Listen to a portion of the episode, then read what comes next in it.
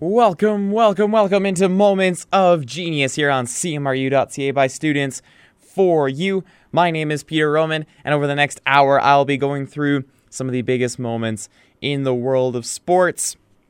My show today, I have N B A free agency madness to talk about. There was an all-time great match at Wimbledon. I'm also going to do a deep dive into Canadian soccer today, which is... It's something that I've wanted to do for a little while here, especially now that the Gold Cup is over and the Women's World Cup is over. So I'm going to do a little bit of a deep dive into Canadian soccer. And to start today's show, Africa Cup of Nations, because this tournament is not over yet. There is a final to be played on Friday, and so I'm going to recap the quarterfinals and the semifinals from the last international soccer tournament of the summer. So, with the quarterfinals, Senegal took on Benin in the first quarterfinal matchup. Senegal won this game one to nothing on a goal by Idrissa Gueye, assisted by Sadio Mane.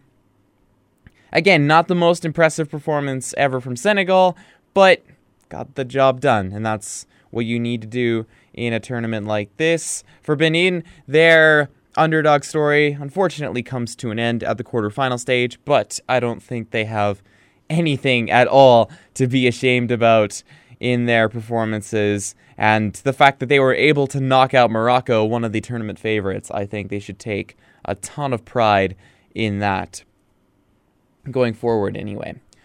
The second quarterfinal match, unfortunately, for South Africa, their tournament came to an end. They lost two to one to Nigeria. South Africa, similarly to Benin, knocked out one of the tournament favorites in the round of sixteen when they eliminated Egypt on an eighty-fifth minute goal. Unfortunately for them, Nigeria were just too strong on the day and ended up getting the two to one victory.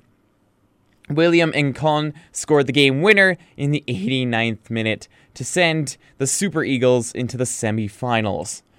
And then the other two quarterfinal games, Cote d'Ivoire took on Algeria, and this was a very even game in my eyes. And Algeria very nearly blew it late in the game as they had a penalty kick that was saved, but it went to a shootout, and Algeria was able to prevail on penalty kicks as Cote d'Ivoire hit the goalpost, and Algeria were able to advance to the semi-finals. And then finally, Madagascar, their ultimate Cinderella run came to an end at the quarterfinal stage. Tunisia won this game three to nothing. The opening goal, a little unlucky, took a poor deflection into the Madagascar goal. And then from there, Tunisia just took control of the match. And it looked very much, very much in their favor that, like, you know, they, they weren't going to lose this game. Tunisia was clearly in control, the better team. But you know what? I mean, Madagascar has one of the best stories of twenty nineteen, in my opinion. Like, they, what they've done in this tournament, truly exceptional. Like, they, going from never qualifying ever at a, to an Africa Cup of Nations to going all the way to the quarterfinals, I mean, truly spectacular. And I think every person in Madagascar should be unbelievably proud of that team and what they accomplished in this tournament. All right, on to the semifinals. So Senegal took on Tunisia in the first semifinal game. And this game was really weird because it had two penalties that were saved in regulation time. Tunisia had a penalty that was stopped by Gomis, and Senegal had a penalty that was stopped by Hassan. So it was all level, zero zero heading into extra time, where it was an own goal off center back Braun of Tunisia that ended up sealing the deal as Senegal were able to book their ticket into the Africa Cup of Nations final. And so I feel bad for Tunisia because it always sucks to lose on an own goal. It's, you know, so unfortunate and stuff, but both teams had a chance to score in regulation. They had a penalty and neither one was able to put it in. So missed opportunities for sure, I think, on Tunisia's side. But you know what? Senegal, I think, quality for their victory. And in the end, they got the job done again. And that's what matters in a tournament like this. Senegal through, to the final of the Africa Cup of Nations.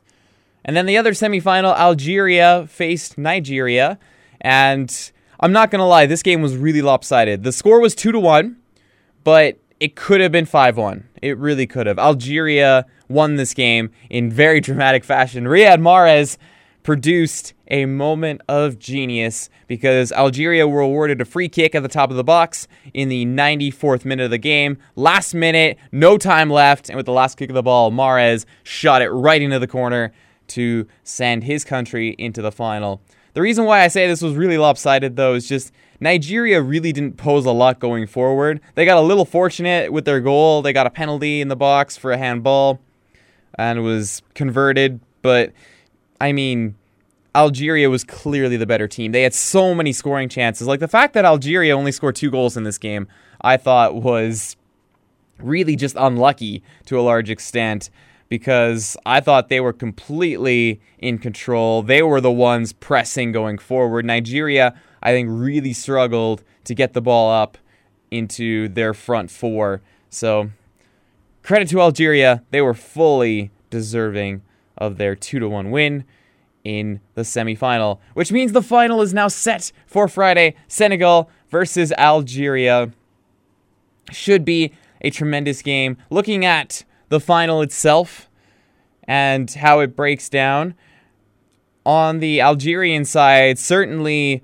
Feghouli playing in that center attacking midfield role, and of course Mahrez out wide. Mahrez was a little bit quieter in that semifinal, but he's had a really good tournament so far. Like, these two guys have been exceptional for Algeria. And Bouna Jai, I apologize if I may have mispronounced that slightly incorrectly, but Algeria, the Algerian striker, he's been really good in this tournament. I thought his movement off the ball was really good, especially in the semifinal game against Nigeria, just to help create chances for his side. Defensively, I think that's where Algeria have been a little flat in this tournament at times, but certainly going forward, they have been very threatening and very menacing. And I think that's something that Senegal, who have kept three clean sheets so far in the knockout stages, they will have to be very wary of that.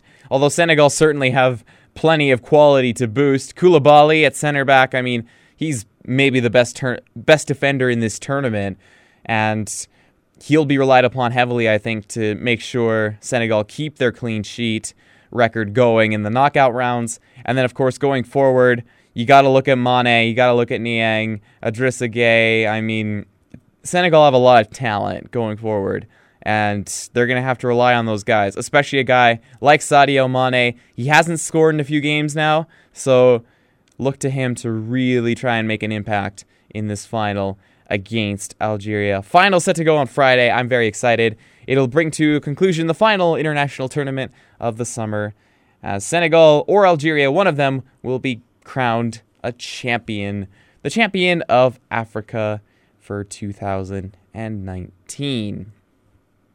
That's it. That's all I got for the Africa Cup of Nations.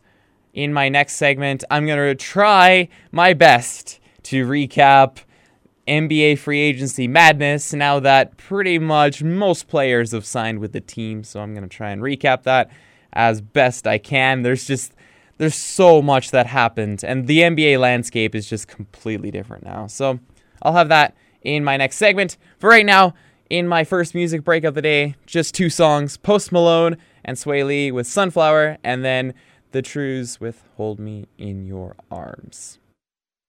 Be yourself. Enjoy listening to any songs on C M R U dot C A by students for you.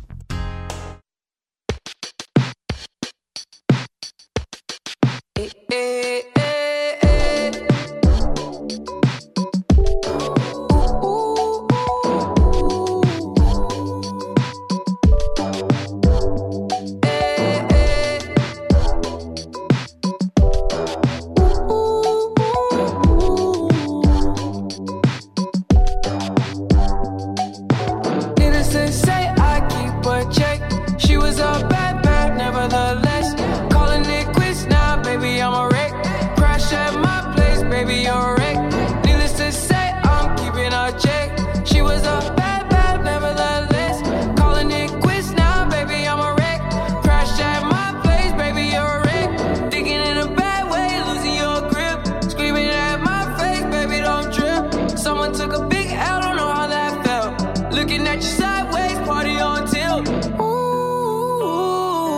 Certain things you just can't refuse. She wanna ride me like a cruise, and I'm not tryna lose. Then you're left in the dust, unless I stuck by ya. You're a sunflower, I think your love would be too much, or you'd be left in the dust, unless I stuck by.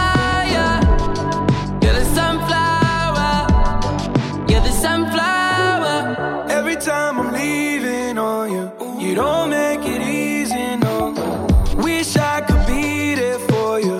Give me a reason to. Oh, every time I walk in out, I can hear you telling me to turn around. Fighting for my trust and you won't back down. Even if we gotta risk it all right now. I know you're scared of the unknown. You don't wanna be alone. I know I always come and go, but it's out of my control.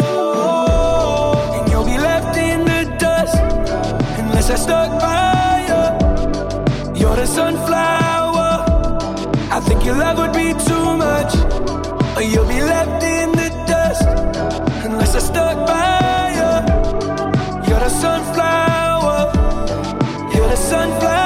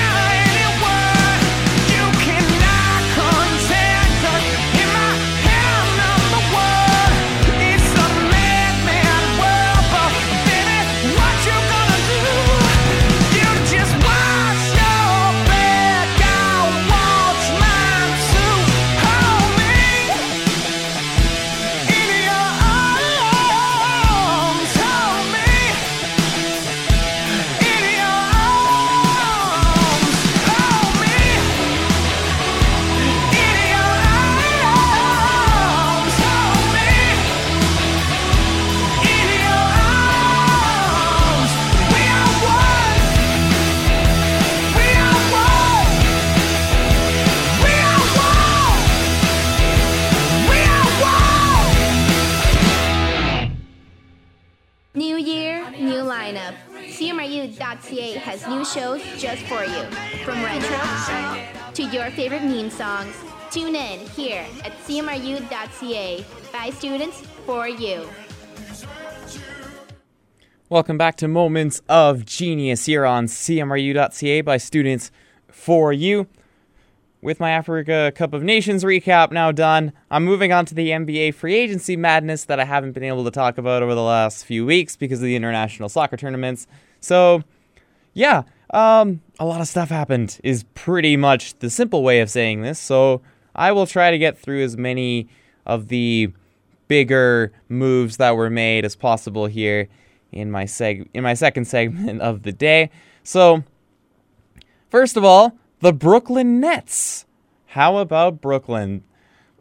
They got probably the two, or at least two of the most sought-after players. Maybe not the individually most sought-after player, but they got Kevin Durant and Kyrie Irving to go to their team to form a dynamic duo that, at least not this upcoming season, but the following one, will be a title contender, if not a title favorite, to win the whole thing. Both Durant and Irving signed four-year extent, four-year deals, almost max money anyway, just because they they took a little bit of a pay cut in order to accommodate DeAndre Jordan, who they really wanted on the team as well. And, well, I mean, Brooklyn now probably have the best team maybe they've ever had in their history, which is great for them. And I mean, they worked really hard to change around a team that was just decimated by the Paul Pierce, Kevin Garnett trade that was made many years ago. But they made the playoffs this year, and unfortunately they had to let D'Angelo Russell go just because they didn't have space for him anymore as far as money. But Russell was a big part of their turnaround, and he was a guy they got for really cheap from the L A Lakers. So, and that ends up leading to Kyrie Irving and now Kevin Durant, along with the supporting cast that's still in place there in Brooklyn. Like, they still got a pretty good supporting cast. They got Kyrie there. They got Kevin Durant there. Uh, DeAndre Jordan I don't love as much. I feel like he... I mean, he's kind of on the team because he's friends with Irving and Durant. Because DeAndre Jordan, now granted, he's a pretty good defender, right? As a center who's going to stop people at the rim, he's pretty good at that. He's great at rebounding. Great rebounder. Tremendous rebounder. But he can't shoot, like, at all. He just can't shoot at all. And when you have a player that can't shoot at all, they become a liability a lot of the time.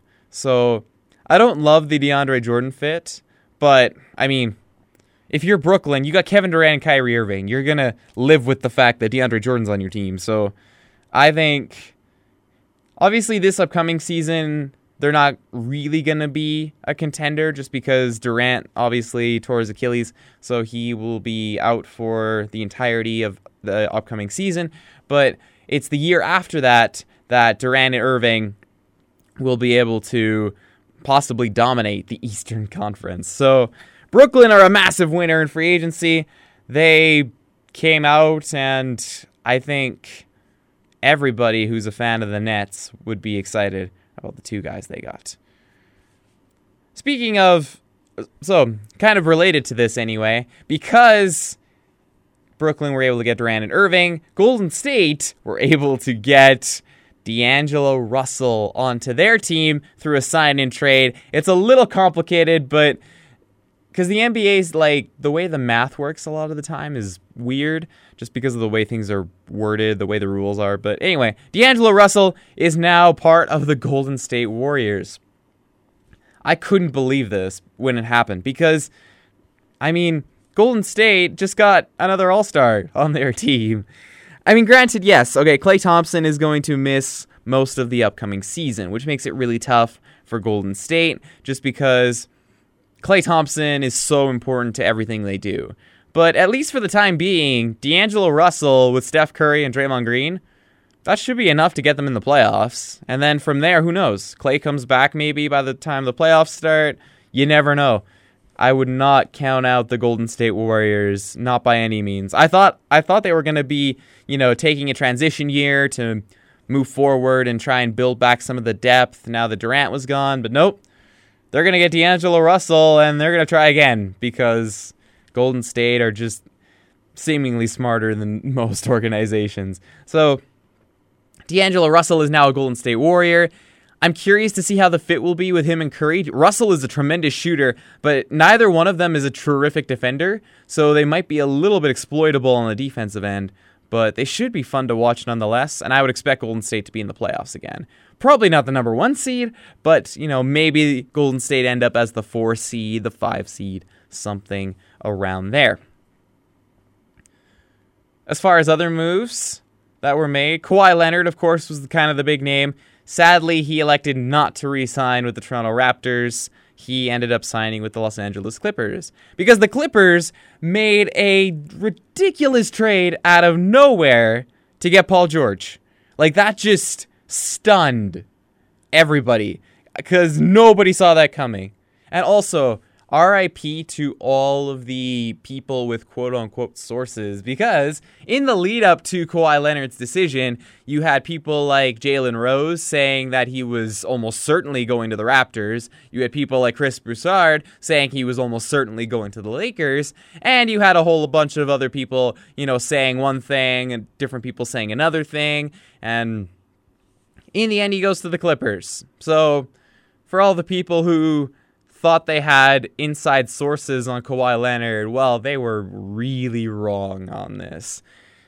I mean, you know what? I don't really blame Kawhi for going to the Clippers. I mean, Paul George joined him there. Paul George is better than any player on Toronto, so I don't blame him for making that move. Plus, he wanted to go home. He wanted to play in Los Angeles. And you know what? He brought the Raptors a championship. I don't think any Raptors fan can really be that upset about it. It's it's disappointing that he chose not to stay, but I, I think Raptors fans will look up in their arena and see that championship banner and know that it was all worth it in the end. So anyway, yeah, I don't know how the Clippers pulled, like, it just came out of nowhere. Nobody saw Paul George being traded. That was just blindsided everybody. And the Clippers now probably are the favorites to win the N B A title, because in the Paul George trade, they had to send Gallinari and Gilgeous-Alexander to the Oklahoma City Thunder along with five first-round picks, which is an insane amount of draft picks. But it's worth it because you got Kawhi Leonard, you got Paul George. Kawhi is probably the best player in basketball right now. Paul George was a Defensive Player of the Year finalist. He was also an M V P finalist this season. Paul George is also just a tremendous three-point shooter, which is great for fit. They have Patrick Beverley still on the team, great defensive point guard. Lou Williams was the Sixth Man of the Year on the team. So the Clippers, yeah, they are certainly a title favorite. And for a franchise that has never reached the conference finals in their history, this is as good a chance as they will ever have in their life. So congrats to the Clippers. For Toronto, it's obviously disappointing, but I think Masai Ujiri always knew that this was a possibility.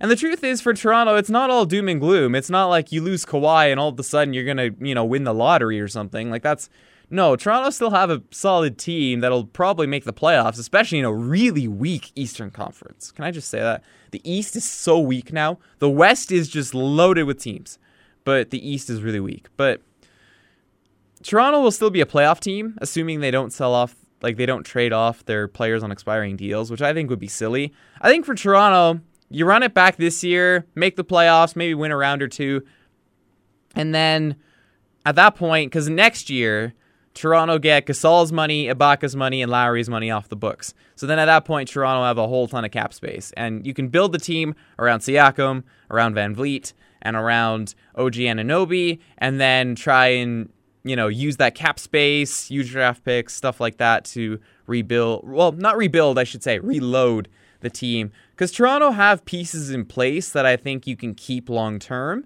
It's just, you know, more about trying to build around the new guys kind of thing. Because Siakam proved this year he can be the second best player on a championship winning team.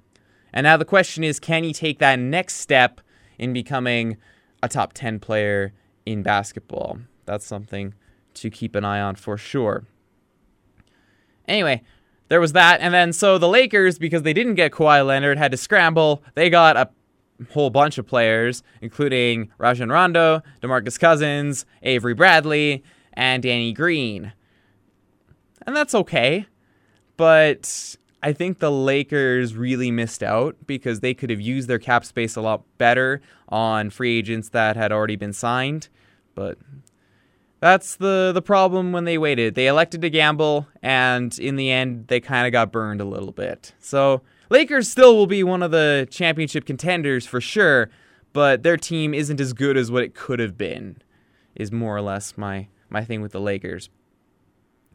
The Charlotte Hornets and Boston Celtics basically swapped point guards. Kemba Walker went to Boston, and Terry Rozier went to Charlotte. I don't know. Char- Charlotte are weird to me. I have no idea what they're doing right now. Boston, meanwhile, Kemba isn't Kyrie, but he's not that far away. So I think they got a good replacement for Kyrie Irving, and plus, I think Boston are now all in on Jason Tatum being the future star of the franchise. So, and I think he has potential to be there too. So, anyway, that was there was that signing. Kristaps Porzingis re-upped with the Dallas Mavericks. Dallas will be a very fun team to watch next year. Porzingis and Luka Doncic should be unbelievable to watch. As far as some of the other interesting notes around the league, Jimmy Butler ended up going to the Miami Heat, which is kind of a weird lateral move to me, but either way, he ended up going over there. Julius Randle went to the New York Knicks because the Knicks, of course, were the massive big losers who didn't get anybody they wanted and ended up signing a whole bunch of power forwards. So the New York Knicks, I know it's it's a really sad summer to be a Knicks fan. Really sad. A lot of other players opted to re-stay. Chris Middleton, Nikola Vucevic, Tobias Harris all ended up staying with their teams. Malcolm Brogdon ended up going to Indiana, and Bojan Bogdanovic ended up going to Utah. Utah, by the way, underrated, but they may have had the like second or third best summer out of any of the teams in free agency. They have a really good team now. So watch out for the Utah Jazz next year, without a doubt. And then, other than that, Jonas Valanciunas, he re-signed as well. Markieff Morris went to Detroit. Kind of a sort of nothing move. And then, of course, the last very exciting piece of news was Russell Westbrook went to the Houston Rockets. Chris Paul ends up going back to O K C with two first-round picks and a couple of pick swaps. So James Harden and Russell Westbrook are reunited in Houston, and we'll we'll see how that fit works. I'm not one hundred percent sold on the Houston Rockets being a title favorite, but you know what? Westbrook and Harden have played together before. They're friends, and these two are really good players. So Houston will be fun to watch as well. And I think the biggest thing, the biggest takeaway from the N B A free agency and all the moves that were made is that we now have a level of parity that hasn't been seen in the league for decades. And I think parity over overall is not the best thing ever. Like, having dynasties is good for sports because it generates interest. It gives someone to people gives people someone to root for and someone to root against year after year. But the N B A hasn't had parity in forever. And so I think for at least this next season, the fact that there's some parity, I think, is good, because it's a nice break from the super teams that I think we've all come, we've all been used to seeing over the last several years. So that will be fun to watch. N B A should be very exciting going forward. So that's it. That's all I got. N B A free agency madness was absolutely nuts this year, as it tends to be. N B A free agency is almost the second most exciting part of the N B A season, behind like the playoffs. So that says a lot about how the league's being built, which is really cool. Anyway, coming up in my next segment, I have a deep dive into Canadian soccer, especially after the disappointments at both the Gold Cup and the Women's World Cup this summer. In my music break, just the one song, Bruno Mars and twenty-four karat Magic. You're listening to C M R U dot C A, by students, for you. Tonight, I just wanna take you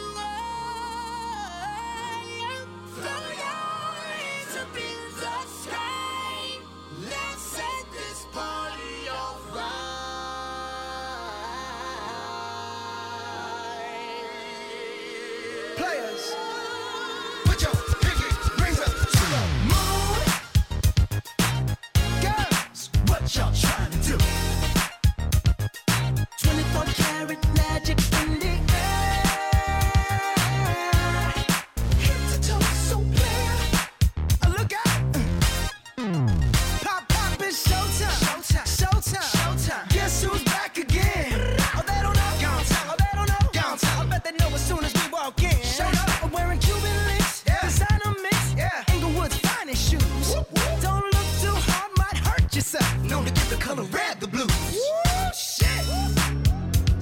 I'm a dangerous man with some money in my pocket. Keep up. So many pretty girls around me and they're waking up the rocket. Keep up. Why you mad? Fix your face. Ain't my fault they all be jacking. Keep up.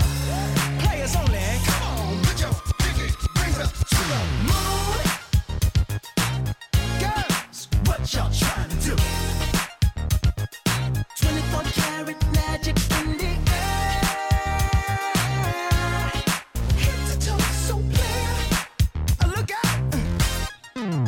Second verse for the hustlers, hustlers. Gangsters, gangsters, bad bitches, and your ugly ass friends. I cannot preach. Uh-oh. I cannot preach. Uh-oh. I gotta show them how I can get it in. First, take your sip, sip. Do your dip, dip, spend your money like money ain't shit. Ooh, ooh, we too fresh. Got to blame it on Jesus. Hashtag blessed. They ain't ready for me. Uh. I'm a dangerous man with some money in my pocket. Keep up. So many pretty girls around me and they're waking up the rocket. Keep up. Why you mad? Fix your face. Ain't my fault they all be jocking. Keep up. Players only. Come on, put your pinky rings up to the moon. Girls, what y'all trying to do? What you trying to do? twenty-four karat magic in the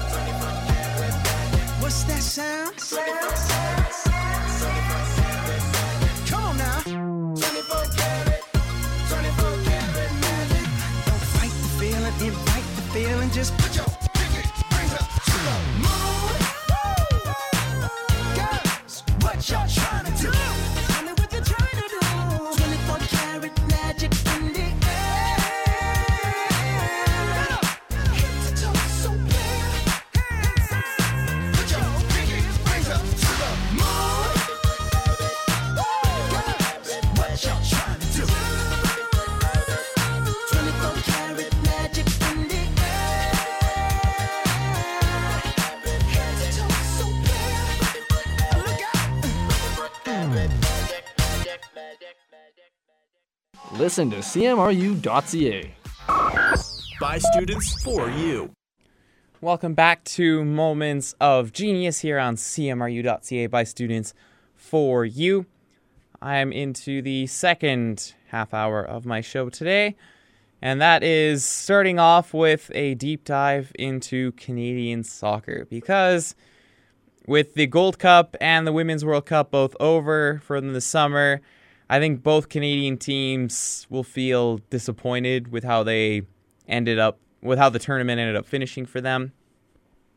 So I felt like doing a deep dive into Canadian soccer. Now, granted, I, I want to preface my segment by saying a few things. Number one, this segment's mostly about the Canadian men's national team program, because they're the ones that have been really bad over the last little while. And it's not, like, the women's program has actually been good.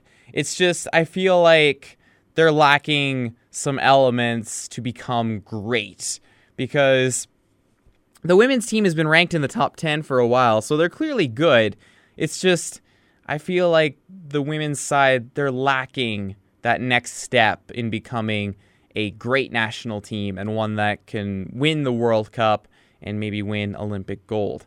So I would just want to preface this by saying, you know what, the women's program is actually good. And you know what, the men's program, as much as I criticize it a lot, I mean, could be a lot worse, I guess. I mean, okay, for what Canada is with a country, with the resources we have, with the population we have, we should be a lot better in the Canadian men's game. But we should be a lot better in the men's soccer game. But as far as, like, countries around the world, Canada is better than, like, half the countries in the world, because there's two hundred nine nations in FIFA, and Canada is better than about half of them. But, I mean, I don't know. I feel like that that's a very optimistic way to put the Canadian men's program, because I feel like it should be so much better than what it is. But anyway, so that's basically my disclaimer for my segment. So ca- Canadian soccer, for those of you who maybe didn't watch the Gold Cup, which I don't blame you at all. So the Canadian men's team actually did decently well this time around at the Gold Cup as far as the early rounds. They were able to beat Martinique by a comfortable scoreline. They slaughtered Cuba, just, you know, scoring goal after goal after goal. And then they lost to Mexico. And I mean, okay, no shame in losing to Mexico in the group. My problem was with John Herdman, the Canadian coach, after the game, because he was talking about how, you know, they didn't want to show any of their cards to Mexico. Really? He didn't want to show any of his cards to Mexico. Does he not realize he's coaching the Canadian men's national team program? I'm sorry, they don't have a right to take it easy on any team, ever. With the history that Canada has in soccer, you cannot take it easy on Mexico, and you can't pretend that, oh, I'm gonna not play my best players. And no, even if you played your best players, you'd probably still lose. Like, Canada is not in a position where we can sit back and be like, oh, we're going to play our, you know, some of our secondary players in this game. No, Mexico have the affor- have the affordability to do that in North America because they are actually successful and they make the World Cup a lot. Canada does not. Canada's made it once. And the only time they made it was in nineteen eighty-six. And the reason why Canada made that World Cup was because Mexico was hosting, so North America got an extra spot. But anyway, I, I was really upset about that. But Canada played really well in the other two games. And they advanced to the quarterfinals. And they had a two nothing lead against Haiti. They were up two nothing, and it looked like they were going to go to the semifinals for the first time in forever. And then they blew a two nothing lead, and Haiti scored three goals and won the game. And that's where we are, is Canada, once again, disappointed on the men's national soccer stage. And this was the Gold Cup. This wasn't even World Cup qualifying or the, you know, or the, this wasn't even World Cup qualifying or the World Cup or anything. This was the Gold Cup, which is North America, North and Central America soccer tournament. But North and Central America in the men's game is the second weakest continent probably in the world right now, because Africa has more footballing quality. Asia has more footballing quality. South America has a lot more footballing quality, and of course Europe has a lot more as well. So the fact that Canada isn't successful in this region makes it even more upsetting to me. The women, meanwhile, it was more just, it was disappointing they left so early at the round of sixteen. I think for women's soccer, a big reason why Canada is as, is as successful as they are is because of the opportunities that are in Canada in comparison to other countries. And I think that's why Canadian soccer is where it is. But I still feel like the biggest thing on the women's side, because the men's side has a whole list of problems that I'm going to get into here, but on the women's side, I feel like it's more down to a style of play.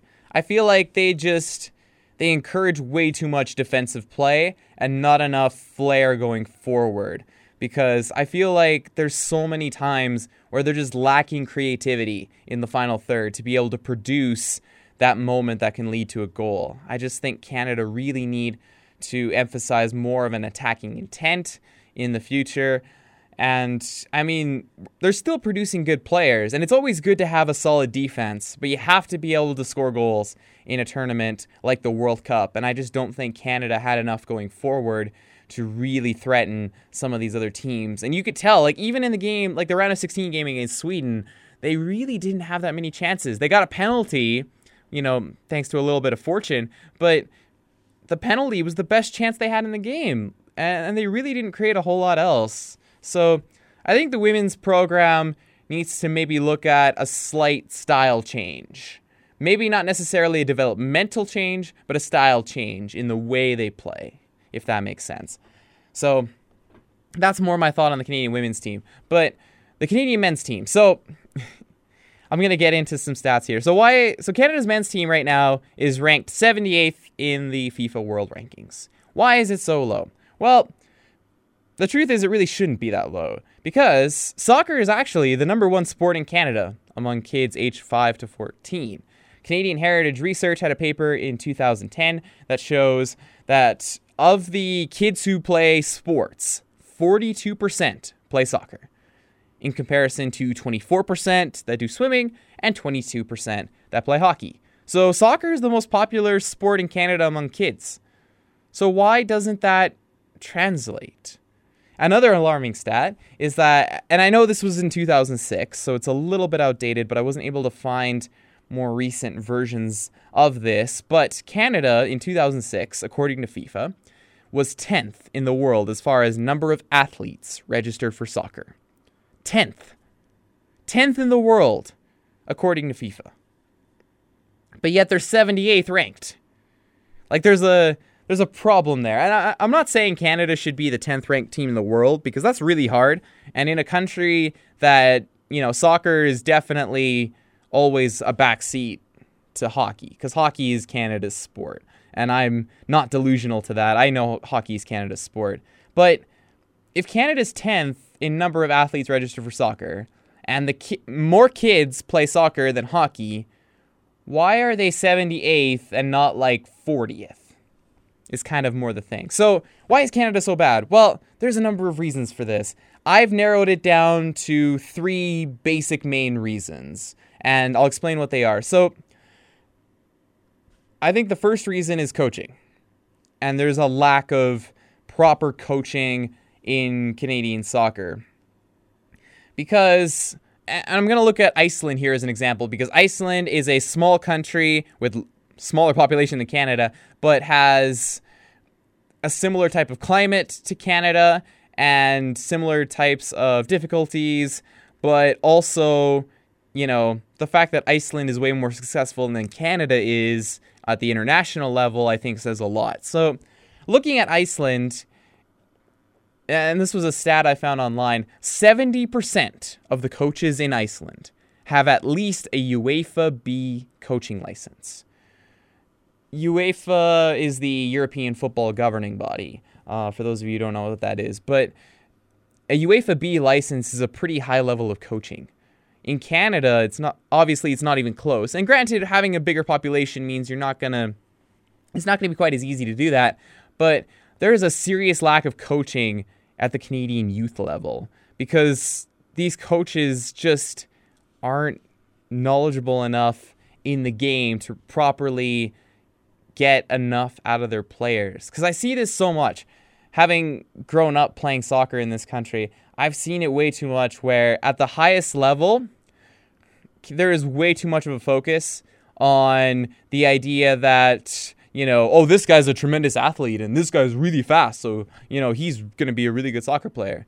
And granted, having speed's never a bad thing, but there's a lot more to soccer than speed. And the other thing I see a lot is, you know, oh, this guy, you know, he he can juggle the ball like a hundred times, so of course he's going to be, you know, on the best team and stuff. And it's like, well, juggling's great, you know, but there's a lot more to football than juggling.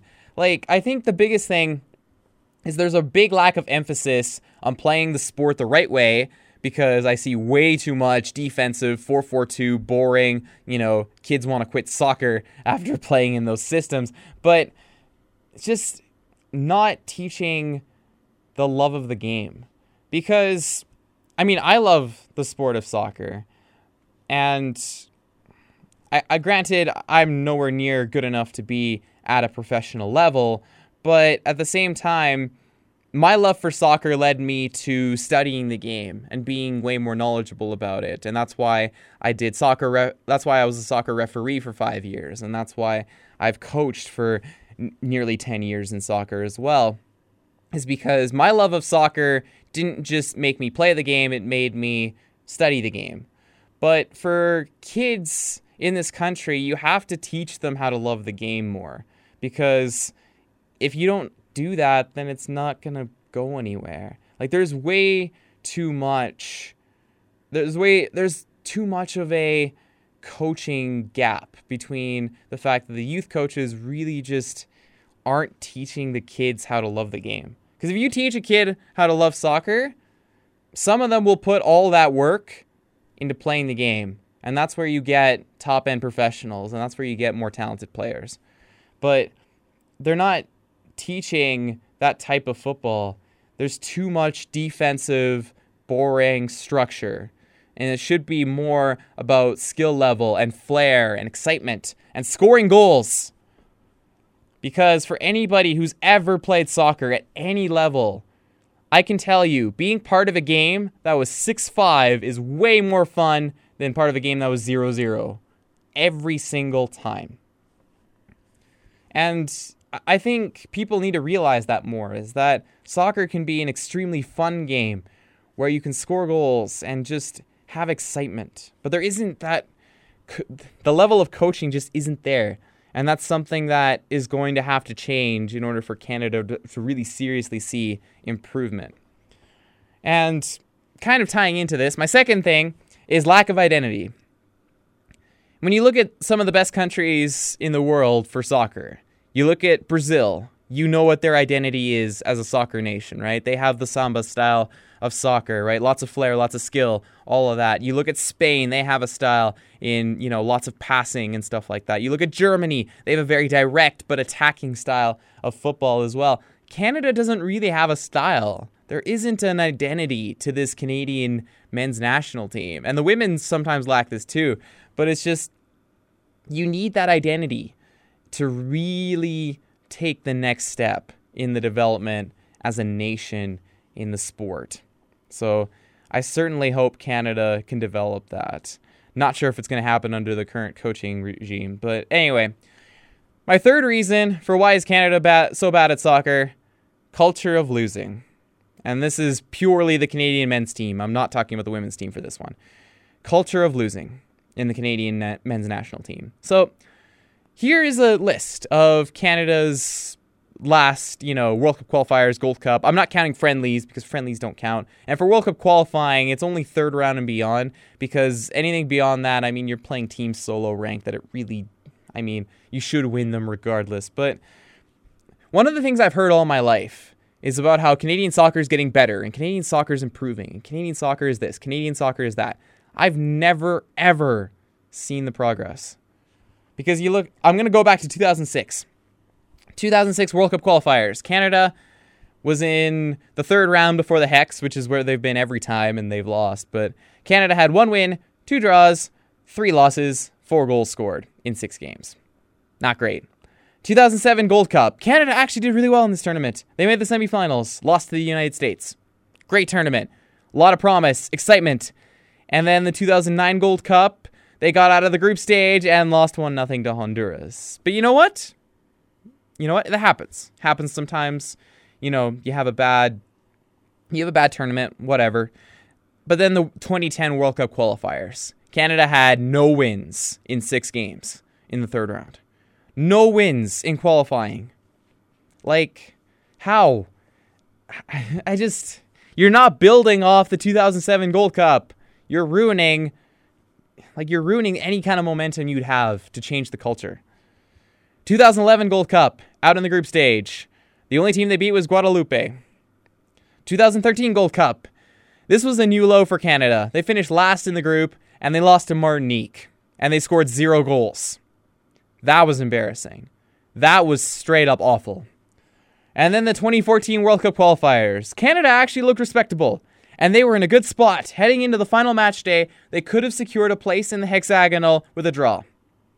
And then they got obliterated. eight one by Honduras. The worst loss in Canadian national team history. Honduras beat them eight one. eight one. Not much more needs to be said about that. twenty fifteen Gold Cup, last place in the group, and once again scored zero goals. And then twenty seventeen Gold Cup, because Alphonso Davies is a Canadian, thank goodness, Canada got out of the group. And then lost two one to Jamaica in the quarterfinals because, I mean, the kid was seventeen and trying to carry the team by himself. twenty eighteen World Cup qualifiers. Canada, outside of a three one win against El Salvador, only scored two goals in five games and finished third place behind Honduras and behind Mexico. twenty nineteen Gold Cup, and then finally, like I said, lost three two to Haiti in the quarterfinals after blowing a two nothing lead. the soccer culture in the Canadian men's team is about losing, and it's really hard to break a losing culture. Just look at the Edmonton Oilers. But there is a way to get out of it. It's not easy, but there is a way, because having the Canadian Premier League does help, because you have another avenue for players to develop. But you have to get better coaches and better coaching in the youth game. That's so important. And players need to be taught how to love the game, not quote-unquote defense wins championships, which is total... It's a total myth in soccer. It's not true at all. But it, it should be about teaching the love of the game and teaching the skills and the football intelligence of being able to play soccer, and not about this guy can juggle, or this guy's really fast, or this guy's really strong. It shouldn't be about that. And I think the biggest thing to breaking a losing culture is you have to get a win at some point, like a big win. Not a, you know, we beat Cuba eight nothing, but you have to get that one game where you get a positive result. But you're never going to get that positive result if you are taking the approach that, oh, we're not going to show our best hand to Mexico because we're going to expect to play them later, and then we don't take Haiti seriously and we lose to them. You're never, ever going to get there. So... Anyway, my, my whole point about this whole culture thing is just that in two thousand six, because I, I've heard all my life Canada's getting better, right? In two thousand six, Canada was ranked eighty-second in the world. And sure, they fluctuated up and down, you know, in between years, but they are now seventy-eighth. Are we really better off than we were in two thousand six? The answer? I don't think so. I think we have some players who are very promising, and Alphonso Davies might be the best player Canada's ever produced. But we need more than that. And I hope with the league, the Canadian Premier League, I hope that Canadian soccer can get to where it needs to be. But we have to change this culture of losing. We have to find an identity. And we have to get better coaches in. And we have to be teaching kids the right way to play the beautiful game. It's called the beautiful game, not the boring structure... You know, the boring structure, do it my way game. It's the beautiful game with movement and passion and excitement. And I think Canada needs to discover that. Anyway, music break very quickly. My next song is Neon Dreams and Find a Way.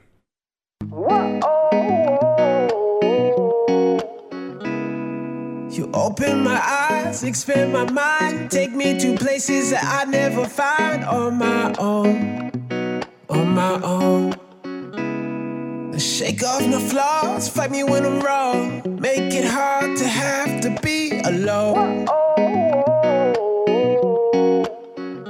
Upside down, inside out, it's written all over your face. Is this enough to call it love? Are you in it for the thrill of the chase? I've got every intention of making this work. I've got every intention, yeah, for love to find a way.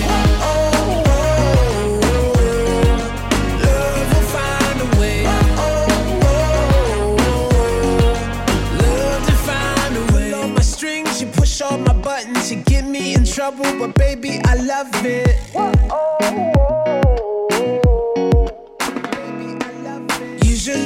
Off, so let's take our clothes off, higher than rooftops, avoiding the roadblocks. Whoa, oh, oh, oh, oh, oh. Upside down, inside out, it's written all over your face. Is this enough to call it love? Are you in it for the thrill of the chase? I've got every intention of making this work.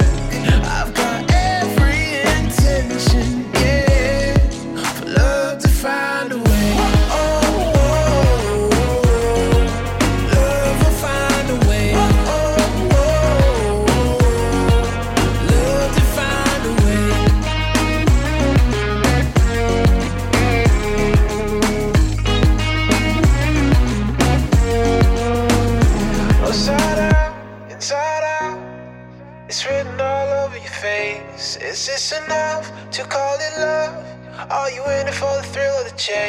Upside down, inside out, it's written all over your face. Is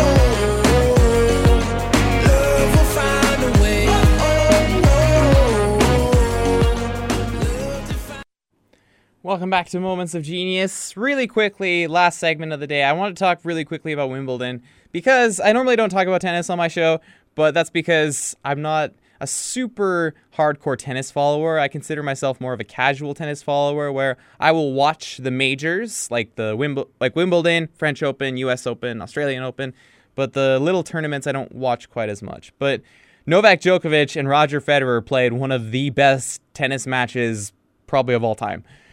Djokovic won with the Wimbledon men's final. He won in five sets, seven six, and then, so it was seven six, one six, seven six, four six, thirteen twelve. And for those of you who don't play tennis, probably don't understand what that means, but basically, it was a super tight game, and it went the distance because in the fifth set, they had to go to a tiebreaker, which was a brand new rule, and Djokovic ended up winning the tiebreaker over Roger Federer. And, I mean, basically, like, I-, I wanted to talk about this just briefly because, I mean, these two players and Rafa Nadal, who was beat by Federer in the semifinal, the three of them are just unbelievable. And this match in the final here produced so many moments of genius that it's just, it's hard to count. Like, these two players are so good. And Djokovic, Federer, and Rafael Nadal, I think there's a good argument to be made that they're probably the three best players ever. And they play in the same era against each other, and they're still going longer than most tennis players do in their life, like as far as the tennis player lifespan. So, hats off to the two of them for producing a brilliant match, one that everybody who's watching will remember. And it was just full of tremendous moments, and it was just, you know, two all-time greats going at it shot for shot. It really was. And achieving greatness in sport is difficult, but those three players, Djokovic, Federer, and Nadal, have done it to an absurd level, and I really commend them for that because tennis is going to miss them when eventually they do move on. Anyway, last song of the day, Darude and Sandstorm. I want to thank you for tuning in today. Next week will be my last show of the summer, so definitely listen into that one, and if you missed any of my show, it is available podcast on iTunes and a few other mediums, all available. You can look up on, we have C M R U dot C A on Facebook and Twitter as well that you can follow. So, signing out for Moments of Genius. I hope you enjoyed the show today, and next week, like I said, my last show of the summer.